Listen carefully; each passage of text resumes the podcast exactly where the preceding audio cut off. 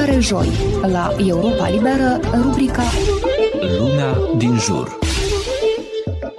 Dacă ești o femeie cu dizabilități, din păcate încă mai există așa stereotip la noi că tu nu poți da naștere la un copil sănătos, nu poți întemeia familie, nu poți avea relații sănătoase. Victoria Bățan, pe care tocmai ați auzit-o, și-a asumat rolul de portavoce a persoanelor cu nevoi speciale pentru că știe din propria experiență cum e văzută o femeie care se mișcă în cârje în diverse situații. Victoria reprezintă Asociația Motivație, care de mai mulți ani oferă sprijin persoanelor cu nevoi speciale.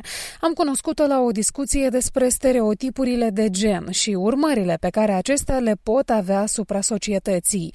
Având o dizabilitate locomotorie, Victoria s-a confruntat frecvent cu diverse stereotipuri, inclusiv atunci când a mers la medic. Dacă o femeie, nu știu, de exemplu, un scaun rulant, decide să dea naștere la un copil, ea se confruntă cu o serie de bariere.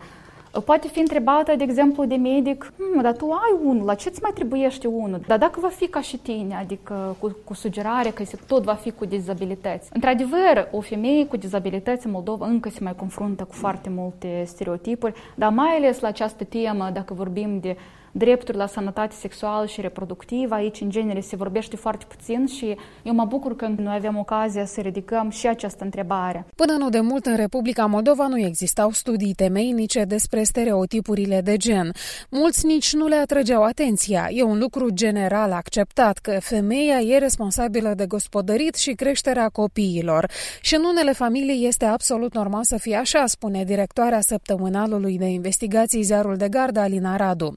Problema e că familiile, femeile sau bărbații care vor să iasă din tiparele impuse de societate să aibă șansa să o facă și să nu fie judecați sau discriminați pentru asta. Alina a fost prima femeie care a deschis o redacție de investigații în Republica Moldova.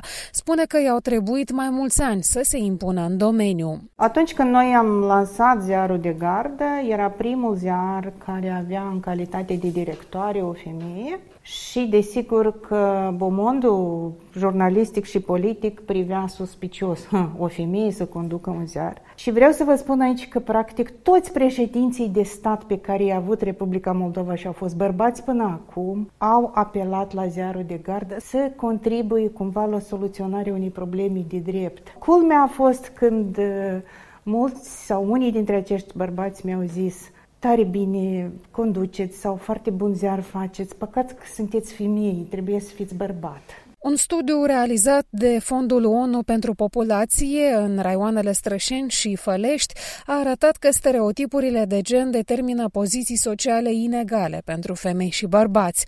Se observă clar rolul de lider al bărbatului în societate. 8 din 10 femei susțin că în familiile lor bărbatul este cel care ia decizii principale, iar jumătate dintre respondenții care au participat la sondaj consideră că o soție nu ar trebui să pună niciodată la îndoială îndoială opiniile și deciziile soțului ei, indiferent de propriile păreri.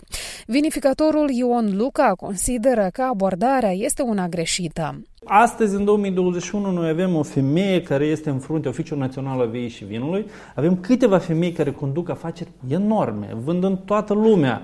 Și nu pot să zic că o fac mai bine decât bărbații, dar o fac altfel. Își, își dezvoltă afacerea cu un alt stil, cu o altă abordare și E această combinație între companii conduse de bărbați, companii conduse de femei, internațional și cu vinurile, cu diferite stiluri, ne fac să câștigăm toți. În familia Olgăi și a lui Vlad Șuleanski, deciziile se iau de comun acord. Pe alocuri, spune Vlad, mai în glumă, Olga este cea care își asumă partea leului. De exemplu, atunci când vine vorba de folosirea automobilului și reparația acestuia. Nu odată s-a întâmplat ca Olga să fie privită cu scepticism atunci când intra într-un atelier auto și chiar au fost situații când i s-a sugerat să-și cheme soțul la discuții. Situația cea mai dificilă pentru mine este să găsesc uh, acel uh, loc de deservire a mașinii unde eu să nu fiu uh, amăgită, doar pentru că sunt uh, femeie și nu cunoșteam detalii respective. Din dată ce mă vedeau intrând pe ușa uh, atelierului de reparație, o, venit singur, dar cum n-ai bărbat, dar ai venit singur, dar cum așa? Uh, respectiv am avut o situație în care, spre exemplu, am nimerit într-un foarte mic accident. Eram uh, însărcinat, a ieșit domnul din parcare, nu m-a văzut și m-a pocnit. Nu pot să vă redau reacția lui când a ieșit și m-a văzut pe mine și a început să da bărbat, ai, da bărbat, cheamă să vină să lămurească. Dar nu trebuie, lămurește cu mine, eu sunt șofer, eu sunt, aici nu plec nicăieri. Olga consideră că discuțiile despre egalitate, stereotipuri, discriminare, chiar dacă nu sunt la modă, sunt foarte necesare.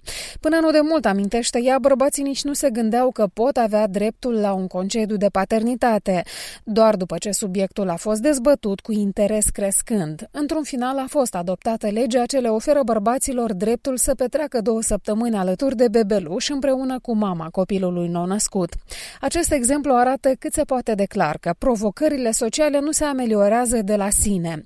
Lăsate fără atenție, ele din potrivă se transformă în maladii cronice, la fel și cu drepturile. Ele trebuie cerute și apărate cu tenacitate. Din Chișinău de Ana Răileanu, Radio Europa Liberă.